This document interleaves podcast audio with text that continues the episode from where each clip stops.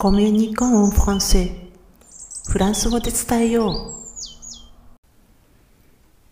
う。Bonjour こんにちは、ひろみです。え語学習得に有利になるものとして、前回、あの、一番として、す、え、で、に、まあ、あの、語学力が大事だということをお話ししたんですけども、今回はその 2, あの2回目です。まあ、具体的になぜかまであの説明しているので、まあ、まずあの詳しくはよろしければ前回のポッドキャストを聞いていただきたいんですけども、まあ、そしてあくまでも国語力が第一なんですけども、まあ、今回第2として精神的な強さだと思っているということを話していきます。まあ、その精神的な強さっていう理由はですね、ま、言語というものが人間同士の伝達の道具なので、人と話さなければ上達はまあ難しいという、まあ、これも前回の結論につながるんですけれども、まあ、なぜなら外国人としてある言語を話す話す以上間違えて恥ずかしい思いをすることが本当に多いんですね。まあ、精神的な強さがないととってもあの長い期間にわたってその言語を使う人間関係を続けていくなんてことはできないんです。まあ、ちなみにですね、まあ、ごくごく一部なんですけれども、まあ、完璧なフランス語というか、一般的なフランス人よりも上手なフランス語を話す日本人という人もいまして、まあ、あの、それはたまにテレビなんかで見る、まあ、一般的な日本人よりも美しい日本語を話す外国人などを、まあ、思い出していただけると想像できると思うんですけどもそういうあのもう本当に完璧なフランス語を話す日本人という人たちもいます。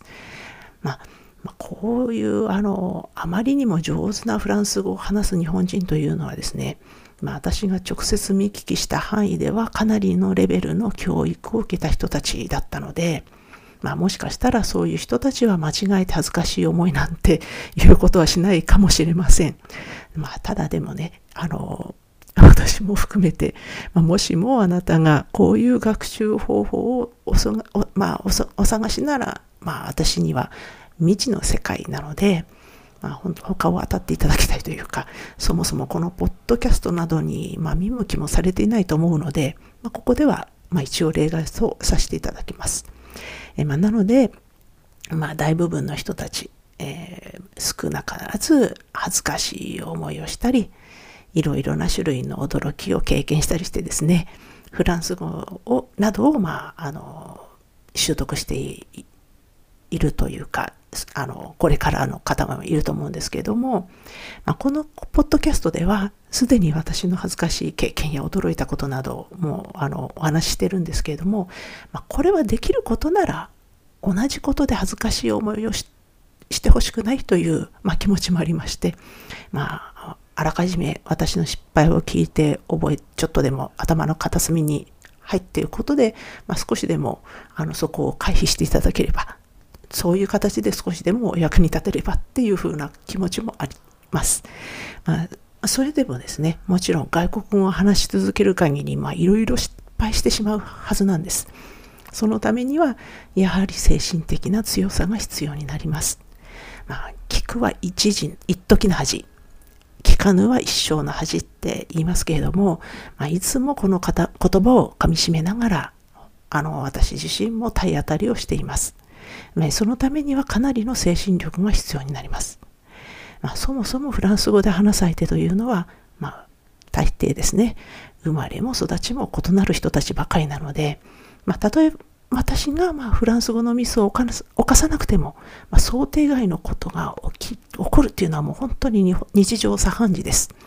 もういちいち驚いてばかりでもないんですけれども、まあ私だって体調が悪い日もあれば、心理的に参ってしまってることだってあるわけです。まあ、それでも恥ずかしい経験はしてしまうし、びっくりして、まあ、寿命が縮みそうになることだってやってくるわけです。まあ、精神的に強くなければ、まあ、本当にやっていけません。まあ、けれど、まあ、よく考えてみればですね、精神的な強さと勇気というのは、まあ、幸福に幸せに通じることです。まあ、ため息ばかりはついていられないので、バイリンガに近づく努力のおかげで強くなれて幸せなんだと自分に言いかけて、言い聞かせている毎日です。では最後まで聞いていただきありがとうございました。アビアンとまたね。